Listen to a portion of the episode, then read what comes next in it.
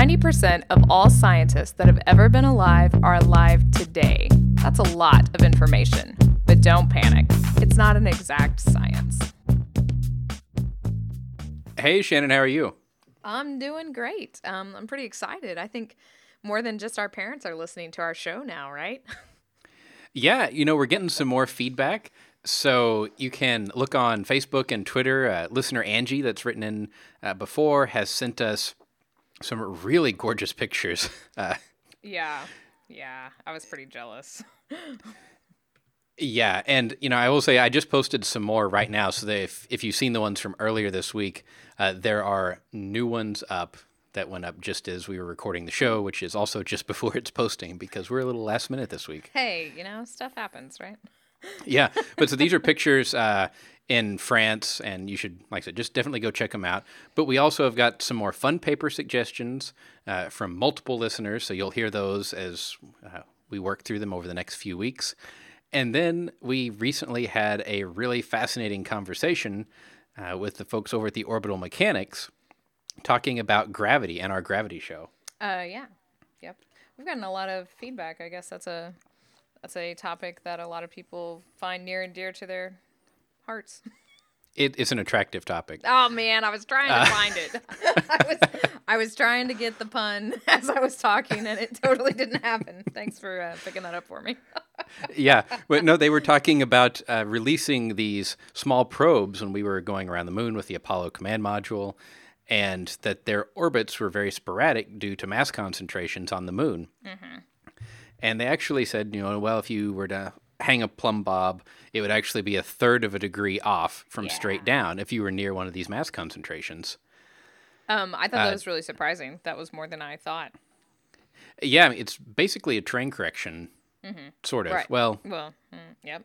yeah. Okay, not really, but yeah. I think I, I think I'm going to solve it like that because they ask what the uh, angle would be for large gravity anomalies on Earth. So I'm going to have to do a little bit of math. So watch out for that. Uh, and it actually reminded me we did get some feedback from listener Martin, who's actually going to be joining us next week.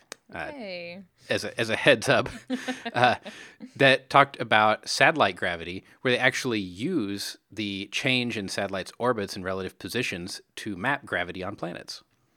So, besides reading uh, all the feedback we've been getting, what else have you been up to this week, John? Oh, I've been getting ready to go give a talk next week, actually, at the Lamont Doherty Earth Observatory. And so that should be a lot of fun. It's called It's Not Rock Mechanics, it's Experimental Seismology. That's wonderfully dorky. I appreciate it.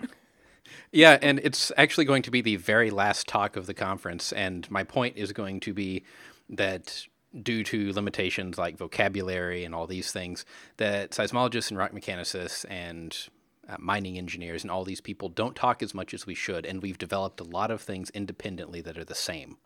Oh boy, that is so true on so many levels. So I'm excited to do it, and I've had a ton of fun putting it together. I will say, for a 20 minute talk, I bet I've spent 20 hours working on it. Speaking of overachiever.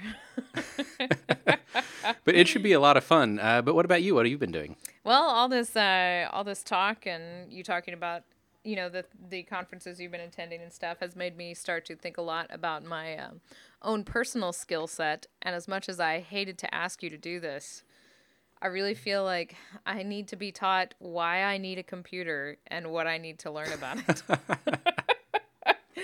because I mean you know, it's it's easy to get new skills when you're in school, right? You just take a class and bam, you've got this new skill set. But once you're sort of afloat on your own, I mean, grad school's a little bit like this too.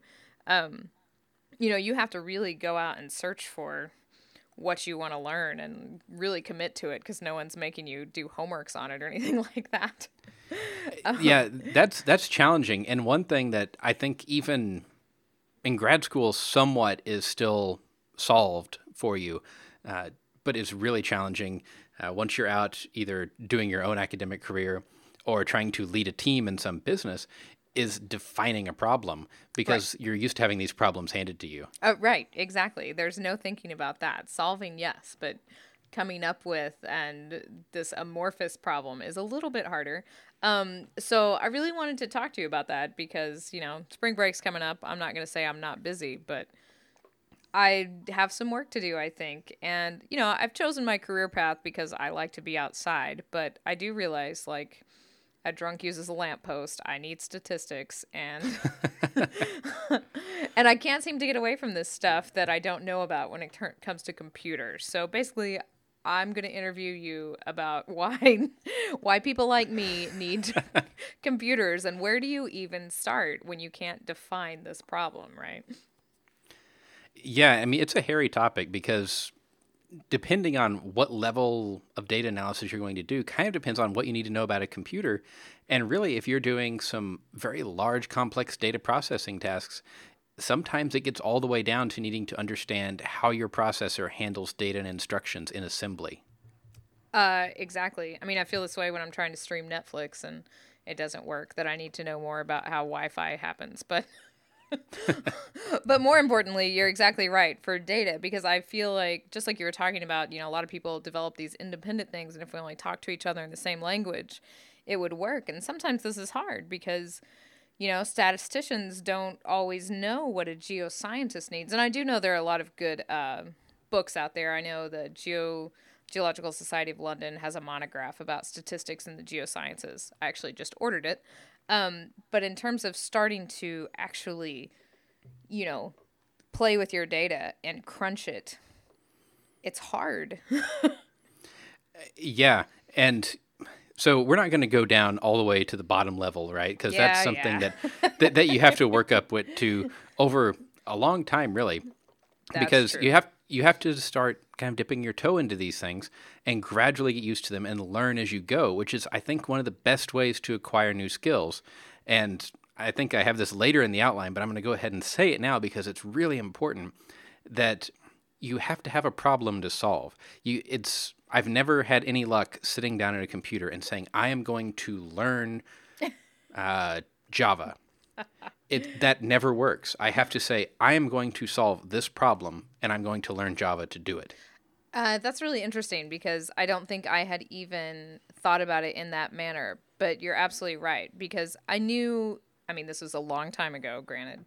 I knew I needed to learn Illustrator ages ago, but I just knew I learned needed to learn it. I downloaded it, but I didn't do it. And it wasn't until I had to draft a figure for a lab.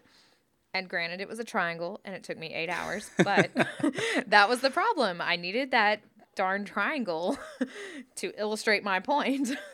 and so that's how I figured out how to make the different, you know, polygons and then go from there. How do you shade them, all that stuff. So um, that is pretty interesting. And I guess that's going to be hard then for you to answer all my questions because I definitely hate it in class when students are like, I don't even know where to begin. But that's a true statement. A lot of people don't even know where to begin, right? And I think that's why some people get so afraid of science and math is just even trying to find the problem to answer. Yeah, and so I mean that's where I think coming up with your project that you're going to learn with is well, you can either find a project that you're interested in that's been solved, uh, so you have something to lean back on if you Yeah. get totally stuck. Uh, there are some programming books now that are more project based that I can talk about in a little bit, uh, but really, you have to pick something that's small and doable and that you understand and just start there. And otherwise, if you go to a Java tutorial or a Python tutorial, you're not really going to care about, you know, the making a phone book exercise because you're not making a phone book. Right, You're looking at yeah. paleomag data. Right. Yeah, exactly. Which is Yeah. all magic to begin with. So, uh, yeah.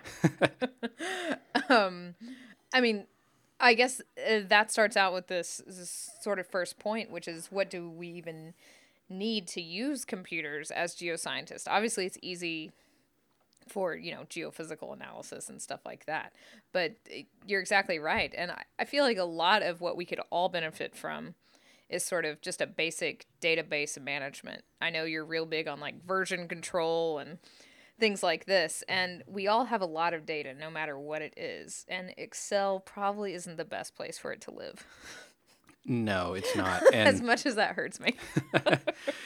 It, it's one of those things, especially, well, you want your data to always be uh, recoverable, readable, right?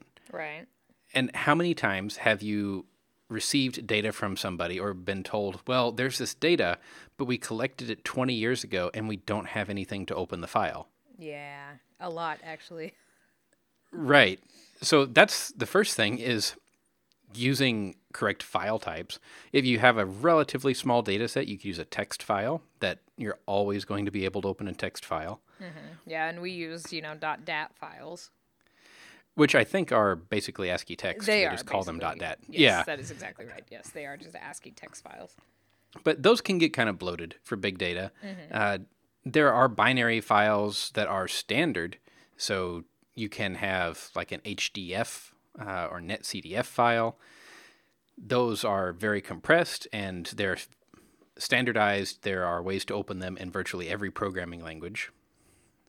Uh, not Excel, but Excel is one of those things that I'm actually worried about. Where in 15 years, is there going to be an easy way to open a .xls file? Oh, I don't know. Scary. Um, so this brings up the point of this is why you need to know a little bit more about whatever you're using because I mean generally you're going to use some piece of equipment and maybe you don't have a choice with what sort of output that it gives you. But in order to, you know, chronicle this data for future use, you need to understand how that even if it's an archaic output how it works so you can then convert it and we don't lose all this data for the future Exactly. And that's one thing that I try to do with a lot of my data is after I collect it, I make sure that it's in some kind of standard file format, even if the file is huge because storage is cheap. Mm-hmm. And I would rather have that sitting on some journal server that somebody could go grab it later than to have them using, you know, Data Thief or GraphClick or something many, many years later to try to grab some data points out of this paper it seems like a lot of wasted effort. Like I don't want all of those hours that I put into my experiments Right. to be not useful to anybody in a few years. well i answered my own question i guess the show's over then that's that's why i need to know computers Well, and computers can make so much work so much faster and more robust. so that's sort of what I gathered from a lot of conversations we've had, both on the show and without, uh, you know, outside of the show over lots of beers, is that, uh, you know, you want to look at the data from more than one angle. And it's sometimes hard to do that when your specific program that goes with your specific magnetometer or your specific whatever only outputs it in one way. And yeah. so that's your only choice. You're limited by what they want you to see, as opposed to maybe there's some other manipulation that you could do, some other correlation, something that will make you see the data in a different way.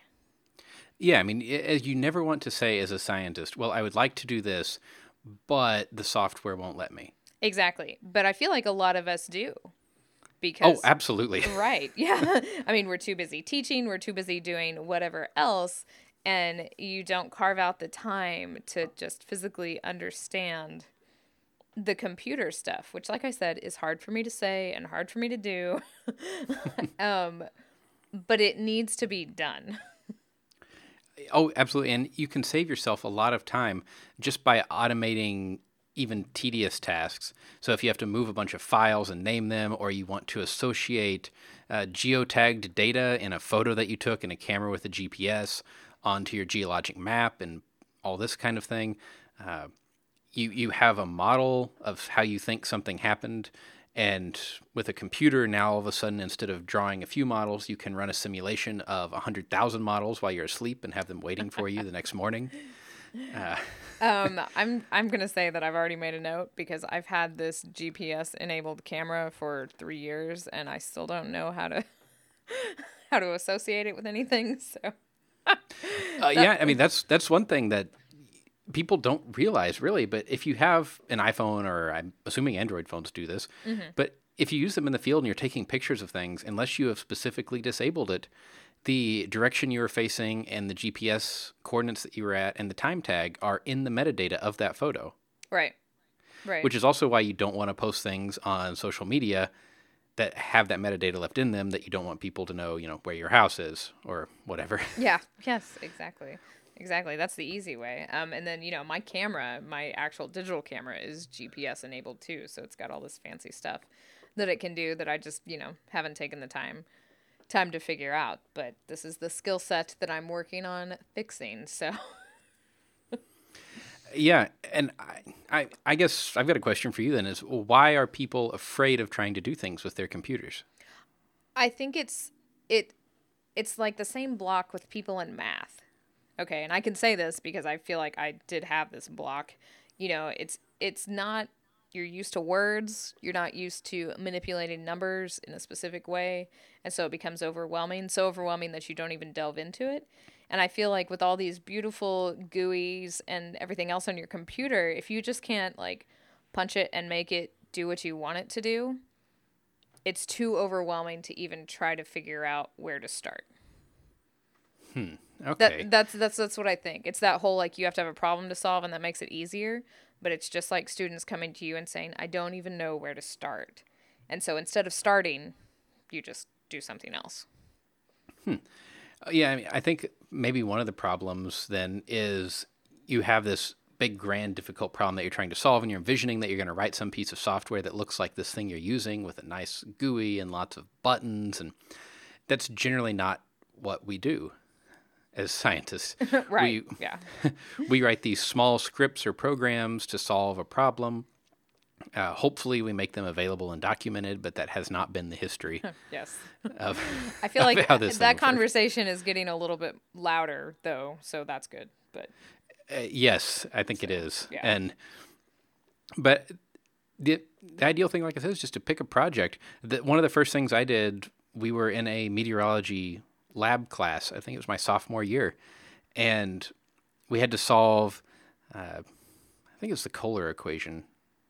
Seems right. Anyway, and make a plot of it. And a lot of people they said, "Oh, you can just do this in Excel." right, yeah. And a lot of people did and turned it in and left. And I was like, hey, TA, you know Python. I've been wanting to know Python too. Uh, this seems like a simple problem. I have an equation and I want to make a plot of it. Can you help me do that? And sure enough, granted, I was there about two hours, Yeah. but by the time we were done, I had a small script that would generate a plot of this equation. And I didn't have to open any program to do it. That's nice. And see, I wouldn't even know where to start. So you're you're my TA for this. and, uh, because I mean, you need certain things in order to be able to, you know, compilers or whatever, right? In order to be able to write script and code, and it's just you get a lot of bloatware when you get a new computer, but you don't get a compiler. so, like, where do you even start with that? Uh, Yeah, and that's where it's a lot easier if you're on a Linux or Unix based machine. So if you're on something running like Ubuntu or you're on a Mac. Or a Mac.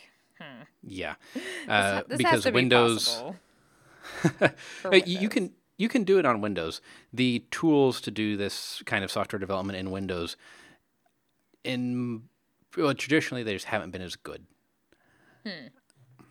And I know that there's probably going to be one or two people that are screaming at me as they're driving right now. good. Uh, but I I haven't found a development. So there are some very specific development environments made for Windows. Like if you're writing uh, .NET for Windows applications, that's a really nice integrated development environment. okay. But if you're just trying to write and compile some Fortran, uh, it's not nearly as easy on a Windows machine. Right. I mean, does it exist? Yes, It's just not wonderful. I find it easier to make a Ubuntu virtual machine and run it inside Windows. Okay. So what's the difference So- in a Mac then? I, I know a little bit about Linux just from my meteorology background. So, you know, I feel fairly comfortable in a Linux environment, even though it's been a while, but at least I have that starting point already. But okay, so Mac people, what do you do there? Well, a Mac, in my opinion, is kind of like the best of both worlds. I used to run a Linux laptop, and I got really tired of every time I updated something, you know, all of a sudden my sound card drivers didn't work, and I spent a day fixing it. Right. Uh, the Mac, you have a really nice uh, operating system environment like Windows. Uh, you can run all these nice programs in it. It's pretty stable. Uh, I like the interface of it. But the entire thing is built on a Unix foundation. So you can open up a terminal and bam, you're back into your Linux days. I don't think I knew that, and that makes me sad. yeah, I mean when you when you open a terminal on Mac, you are sitting at a Unix command line prompt. Really? Yes. And so all of the compilers, you know, GCC, gfortran, uh, pretty much every Linux Unix command works. I hate to say you're chipping away at, you know, me wanting that of Mac, but that's that's pretty interesting. I didn't know that. And so when I opened my, you know, DOS prompt, I remember some old school basic and but it doesn't do anything for me now. Yeah, I mean, at a, at a DOS prompt, or really in modern Windows, the, the prompt is just a Yeah. kind of a fake thing. Yeah, it is. Um, you use a different set of commands than you do in Linux, and they're not very powerful. right. uh, yeah. Moving like, stuff around basically. Yeah, I mean, you can't write a really complex C shell script Yes. and run it in a Windows environment. Whereas on a Mac, I can grab a C shell script that somebody made and run it no problems. Uh, well, okay. So you're already you're already thwarting my my quest to get new knowledge then because I've got this inappropriate Windows machine, huh? Well, uh, no, I think you can you can totally do it on Windows. Uh, in fact, if you're doing Python, if you use the Anaconda distribution, uh, they have this really nice uh, terminal that is the Anaconda terminal that comes up that gives you fake Unix like functionality in Windows. oh, Uh, So you can do ls and all of that just like you Okay. could on a yeah. that's So- interesting. it's not totally lost. And I know that there are people that develop on Windows that have a set of tools they like and they're very comfortable with. I personally am much more comfortable on a Linux command line. You know, I like to be able to do uh, a OD on a file and look at the hex of the file and do all these things that I don't know how to do on Windows, and I don't think there's a way with stock Windows to do it. If there is, hopefully someone will let us know after this. Right. Um, and that is okay. That's interesting. Um, so in terms of saying that, so I had Fortran ninety five experience. I know that's dates me a little bit, but um, I think next week's show, listener Martin will um, back me up on that. Um, so Well, I mean, that's are, that's okay. There's lots of geophysics codes that are Fortran 77 that we still oh, use. even better. and I mean, I know when you're sitting down to learn to learn that, it, it's the same thing. You know, you have these tiny little problems to solve, and that's how that's how it's taught to you. I mean, you learn the basics of it, but you know, I remember the one chickens was one of our first things, and we had to you know sort the chickens into the, their different colors essentially. So it was really great to turn in an assignment that was called chickens.f90. um, but so you've got Fortran and like C++. Are there any other like languages? Oh man, I know there's a ton. there's there's a uh, oh there's an incredible amount. So maybe we should start by differentiating types of languages. That's Uh, probably a good call. So Fortran, C, C++, those are all examples of what we call compiled languages. Okay. So Meaning you you have a file and you have to crunch it together to get it to do something. Yeah, exactly. So you write what actually is a plain text file. You put .f90 on the end of your chicken program, but you Right. could have put, you know, Shannon Doolin, and it would have been fine. Uh, it's just a text file, and then you run it through this thing called a compiler. That I'll link in the show notes. I gave a whole presentation on compiler basics one time. Ooh. There are people that dedicate their careers to not only just compilers, but specific parts of compilers. Wow. Um, See, that makes they- me think that there's got to be something you can run on Windows then. But anyway. Well, so compilers are so incredibly complex. Um, but we get to skip all of, over all that right now. yes, yeah. and say that you have this program that you wrote in human readable language that says, you know, for i in range 1 to 90, print i. right. And you can read that, you can edit that, but you save that file and then you're going to compile it, and the compiler is going to translate that based on a set of rules into actual machine instructions that your processor can understand and do. Okay. And it, it's going to create what we call a binary or an executable. That that is the program that you run is the output of this compiler. And if you look at it, it looks like total gibberish and weird symbols. But those mm-hmm. are actually instructions that the processor will run. Okay. But you don't, and you don't have to do that. that's the job of the compiler. Exactly. That's the job of the compiler. So it will translate your talking into something that the machine can understand. Right. Yeah. Um, then there are interpreted language uh, programs, are interpreted la- interpreted languages. So this would be like Python uh, or Perl or something like that. R. Uh, these are programs that you write the human readable text and call it .py or whatever, and then you pass it to an interpreter, and the interpreter goes through the file and it says, "Okay, here's this instruction. What do I do?" It translates that into machine code. The machine runs it, and it goes and says, "Okay, here's the next instruction. What do I do?" So there's no compiling step that's happening that you have to do. Oh, now, that doesn't mean there's not a compiling step because most interpreted languages now are actually what we call just in time compiled, okay.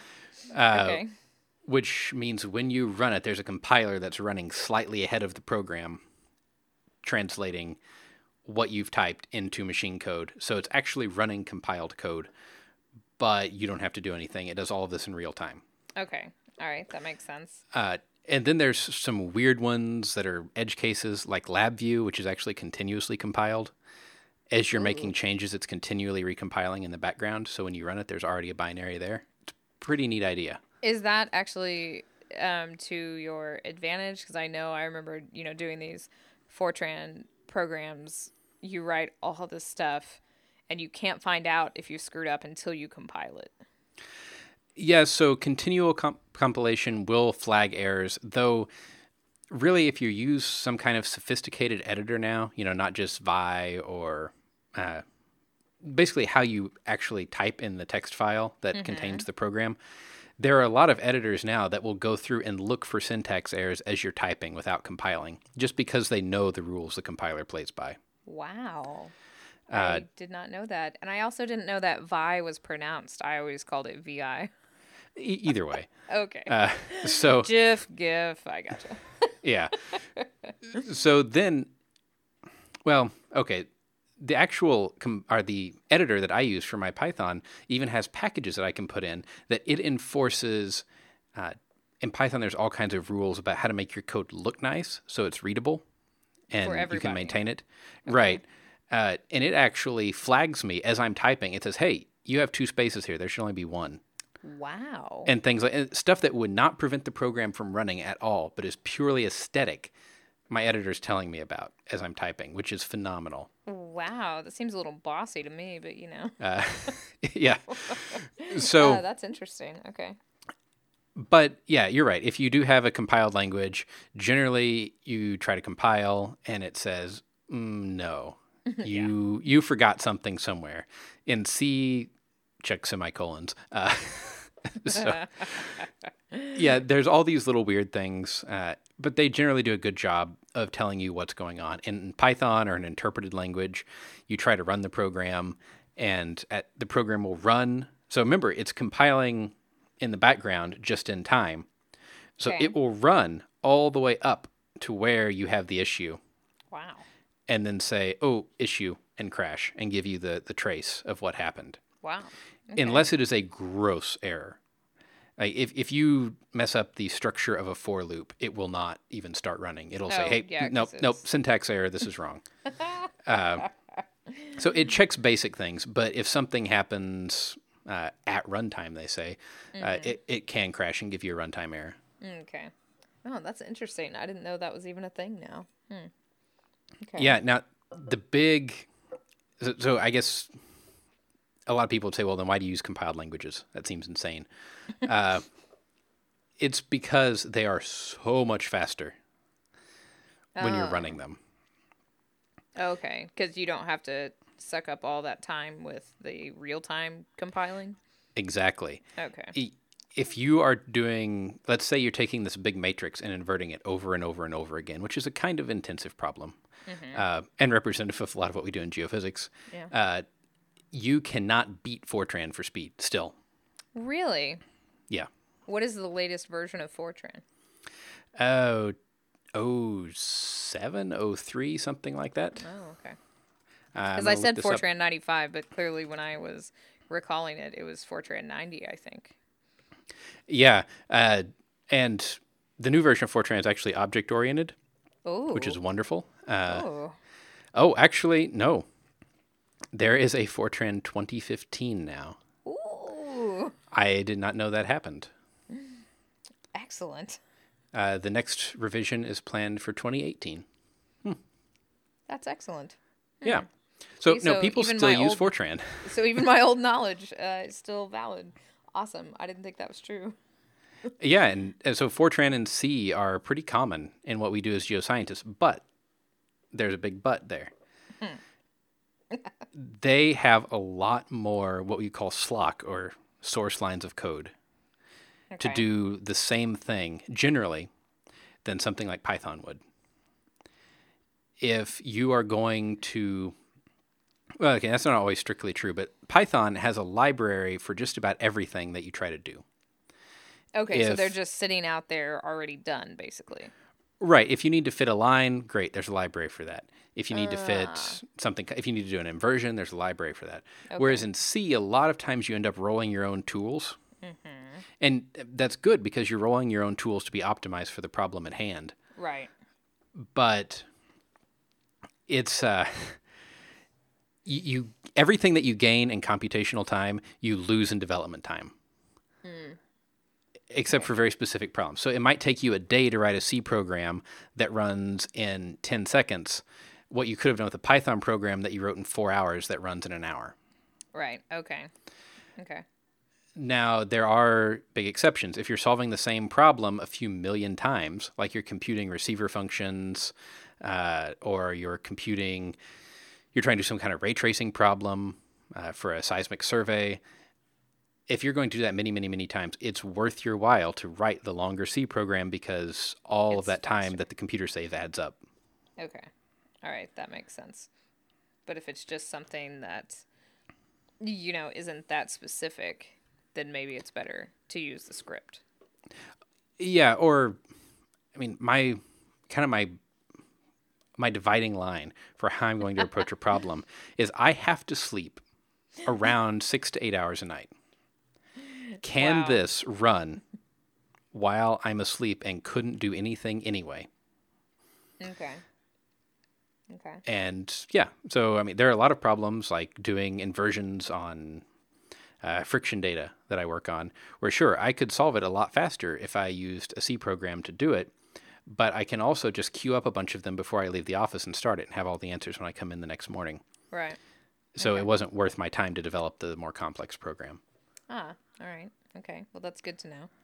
Um so I guess I understand that now. Um and it seems like those are still the the two main languages that I really ever hear anyone talk about. Like I said, I don't run in your circles, but um but in terms of I remember when I was working sort of in the Linux environment, we always talked about Perl scripts. Is that even still a thing?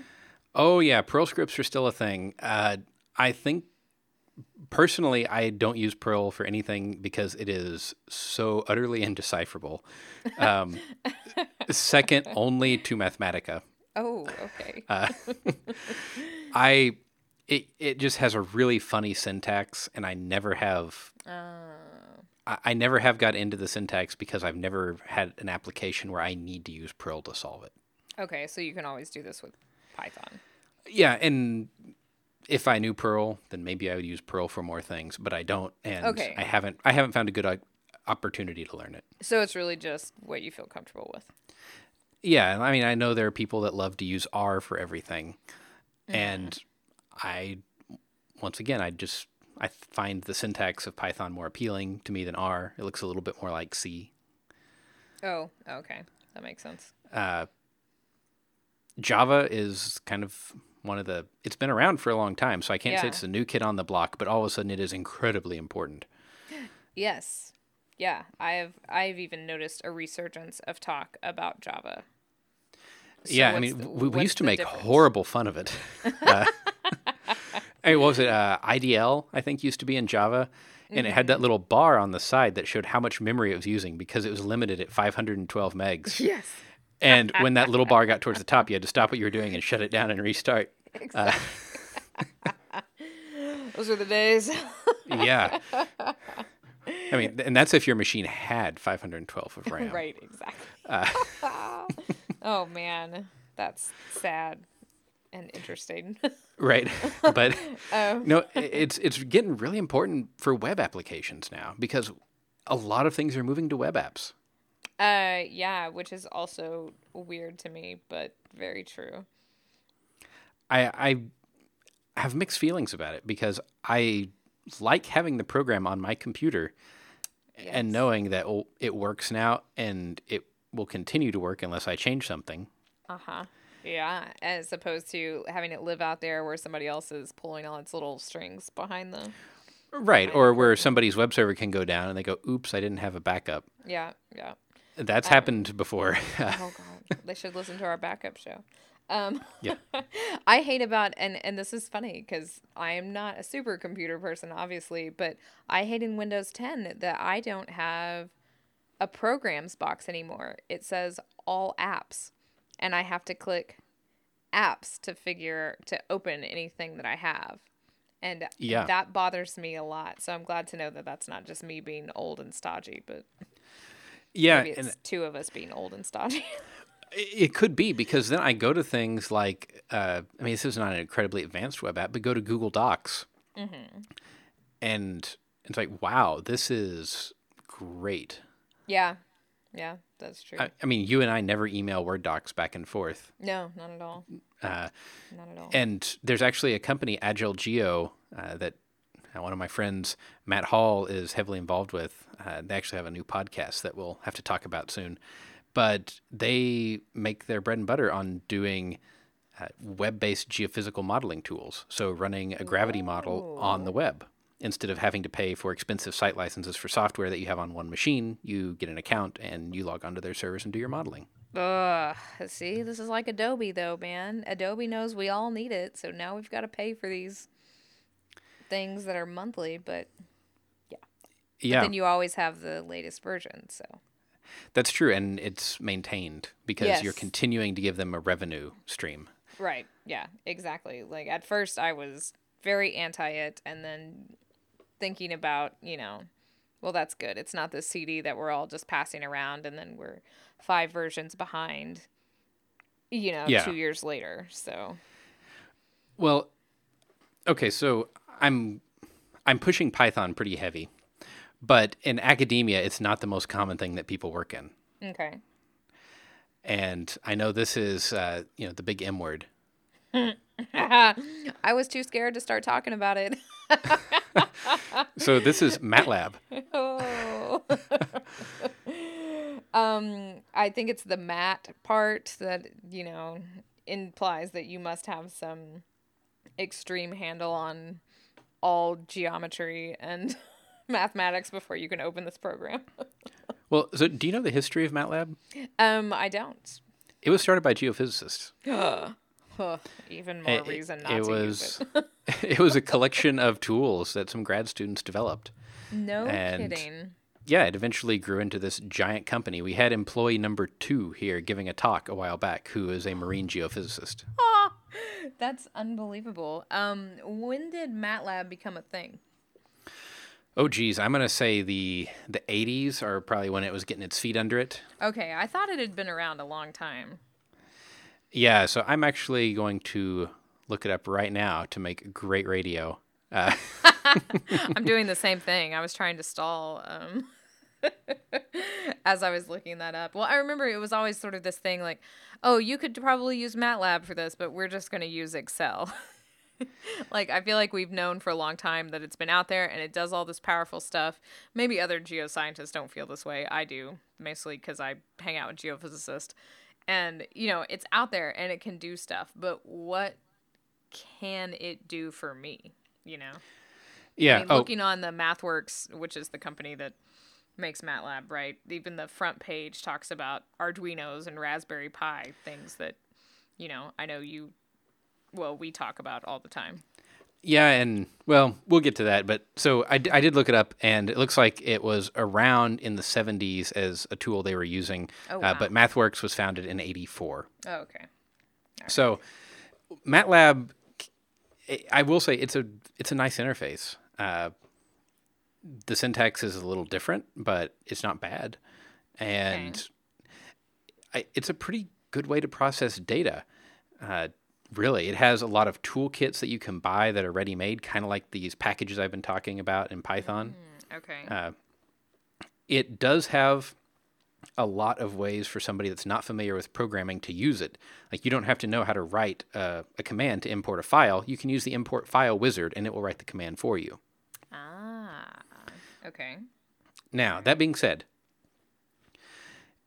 even though MATLAB is a good product, I have a problem with it not being open source.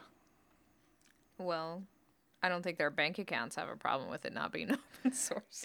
Exactly. uh, I mean, is it fair to say that this is, I mean, this was really a groundbreaking sort of first of its kind program, right? Yeah, I mean this this was a way to put really powerful analysis packages in the hands of academics whose job is not to write software but to solve scientific problems. Right. Exactly. Okay. And that that was a fundamental shift and we don't expect you to be a software developer that then is solving a geophysics problem for a geophysicist. We expect you the geophysicist or the geologist to be able to write a relatively simple program in this interpreted language that's going to solve your problem. And we know that you're going to have horrible program structure and horrible design of your data objects uh-huh. because you don't have computer science training, but that's okay. You can solve the problem. So, So I'm assuming that. I mean, I know I need to have a problem, but I'm assuming MATLAB's been around. That there's probably problems I can work through, much like you would in a class, since I never had to use MATLAB in a class, right? I mean, I'm guessing there's tutorials that are actually quite good for this. Oh yeah, and there are a lot of classes that are based in MATLAB.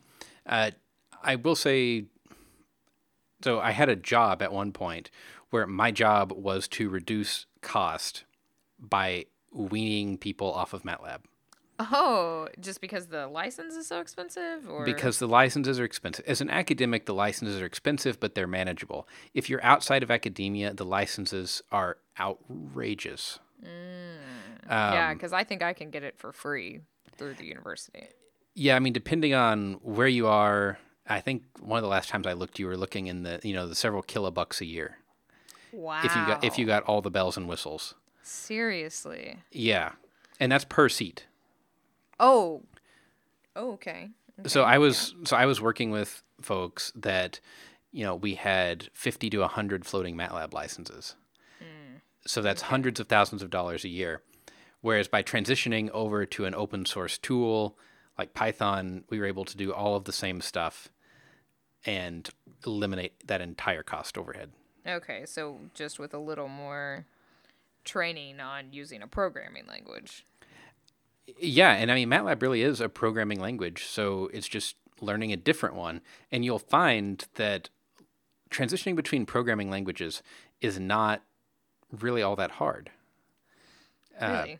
Once you figure out that there are basic structures, I mean, you learn about for loops and if statements and else statements. Um, then you'll learn about objects and these kind of design patterns. Or if you're doing machine design, you'll learn how to create state machines.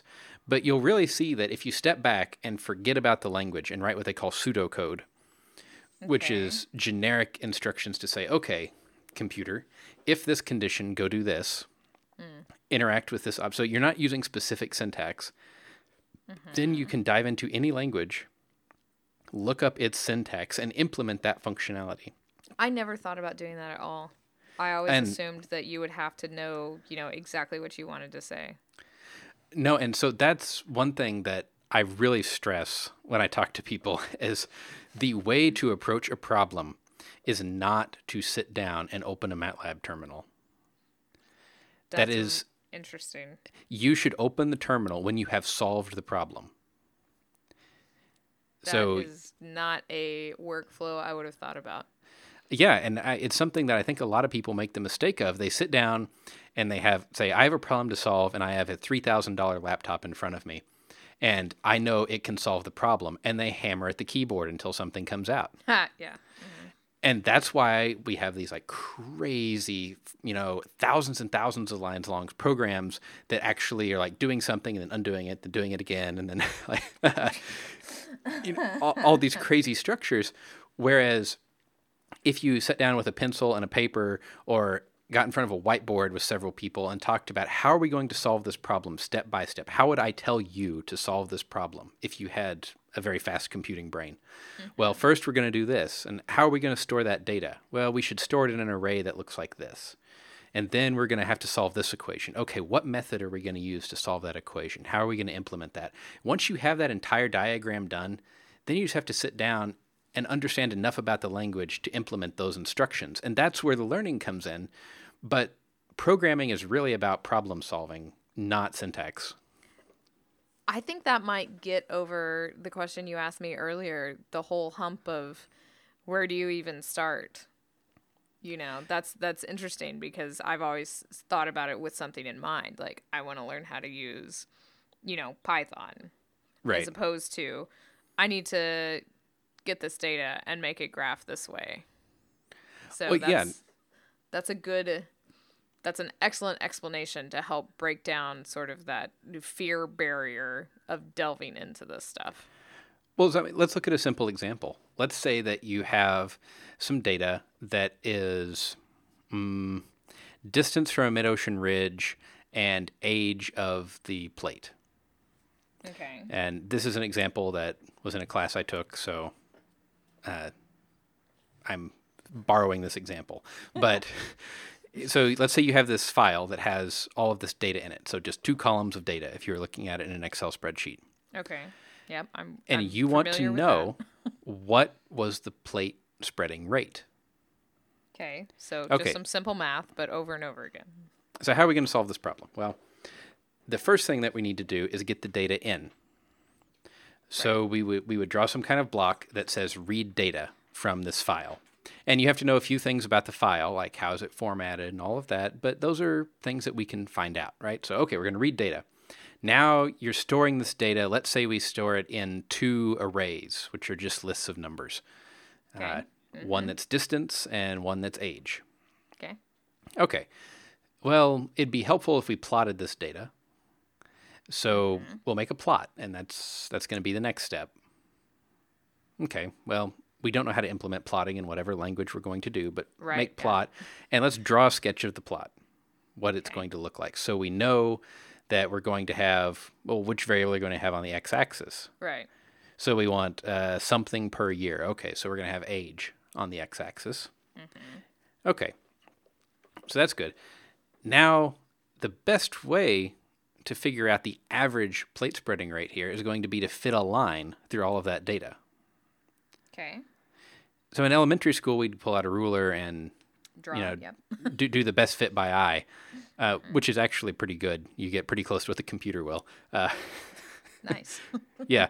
So then in Excel, you would uh, you would click somewhere on the graph and say something about a trend line. I have no idea how you do it. yes, that's it. Yeah. Uh, so then, okay, so fit a trend line is going to be the next thing that we need to do. And then we'll probably want to draw that trend line on the graph, and we'll want to display the equation for that trend line. Mm-hmm. End of program. Okay. now you have each of these discrete blocks that you can go figure out how to do. So in Perl, how do you fit a trend line? In C, how do you fit a trend line? Mm, okay. It, it's a modular problem that you can figure out for any given language. So you've already solved how you're going to do the problem. You're not sitting there in your language and going, okay, well, I finally figured out how to get this data read, and now what do I do with it? Gotcha. And that's, I mean, the internet has made this much easier now. Oh yeah, every time Stack Overflow goes down, you know, millions of programming hours go out the window. Oh. um yeah, because I mean that's that's an easy not an easy problem because you know, I mean linear regressions and all that jazz, but I mean, I understand fitting a line to data. You Right. know. And so I may not understand it in Perl, but apparently that's not really the problem. The problem is trying to figure out that you need to fit a line to your data. Right. And I mean that's a that's a simple example, but now if you go to a more complex example where you have a system of differential equations and all of a sudden you need to solve the system of differential Yeah. equations, at least you know what the equations are, you know what the variables are. You have it all written out in front of you, and now solving the math isn't the problem, it's solving the programming problem. Right, exactly. Huh. Okay. Um, well, this has led. This has broken down my fear of starting. I'll say that. Um, there was a bunch of other things I wanted to say, but I think that um, we've probably fulfilled our requirements for this week. Uh, yeah, this is going to be a long one. So the, the the last thing I want to say is get a good book, uh, and there are lots of books out there on Python. Uh, there's a book called Python Crash Course uh, by Matthes that's pretty good. It has project based learning, so in the end, you're building a game of Space Invaders, and who does Oh, not like nice. Space Invaders? Nobody doesn't like that. Uh, Learn Python the Hard Way has project based learning as well. uh, yeah Oh. I actually have that one open right now. Um, he yells Yeah. at you in this. Oh yes, uh, and then there's another book that I really like, "Effective Computation in Physics" by Huff and Okay. Scopatz. Uh, I know Huff and Scopatz. I don't know if they listen to the show. If they do, hi. Uh, the book is wonderful. It's it's very thick, and it is written for scientists. So it's not we're going to teach you computer science concepts. It is you have problems you need to solve, and we're going to tell you how to do it from stem to stern and also tell you along the way how to have version control, how to have documented code. Ooh. It's an excellent, excellent book. Uh, I would say pick up one, two, or five of these kind of books Okay. and find a problem. So, you know, go through one uh, all the way and then find a simple problem. Maybe you want to figure out how to read a .dat file and make a plot of a Zijderveld Yep. diagram. I do do want to do that. that would be an excellent starting point because that's probably in the end less than 50 lines of Python. Wow. Awesome. I'll act like it hasn't already been done in Python when I try to do it, but Well, even if it has, that's even better because you Ah, I can do it again. ah, exactly. You can compare to how they did it. So you'll you'll write a program and then you'll look at how they did it and say, "Oh, that's that's a lot easier way to do it actually." Reading other people's code is an excellent way to learn. Ah, that is super awesome. Um, okay, this has helped a lot then, and um, I feel less scared, like I said, and hopefully maybe some other people feel less scared to sort of take this on because I feel like a lot of us that don't take advantage of these tools are not falling behind, but we're just not doing our science to its fullest potential. Yeah, and you know, we had lots of other stuff like you said on the notes that we'll talk about some other time. Uh, Right, yeah. Arduinos and Raspberry Pis and all that fun stuff. Yeah, I'm pretty excited about that. Uh, but I think it's time for everybody's favorite segment of the show, which is Fun Paper Friday. Yay! I thought you meant it was the end of the show. That's Uh, favorite segment. Um, Yeah. This fun paper is fantastic. So this was sent in by a listener. So thank you very, very much, Andrew. Uh, it's called A Few Good Men, Surname Sharing Economist Co-Authors by Goodman, Goodman, Goodman, and Goodman. it's so wonderful. uh, despite the fact that that's one of my favorite movies. um, this is fantastic. And it's really, the footnote is really the best, um, where they thank people for helping them out with them. And um, at the end of the footnote, it says, you know, the analysis and conclusions set forth are those of the authors. Uh, we do not indicate concurrence by other members of the research staff or the Board of Governors of the Federal Reserve. Any errors are Goodman's. Yes. Spectacular. And so, though this paper sounds totally ridiculous, there are actually some sound things in it, which are why we try to use these kind of things for Fun Paper Friday. And Andrew has listened uh, long enough to know that this fits exactly what we're looking for. exactly.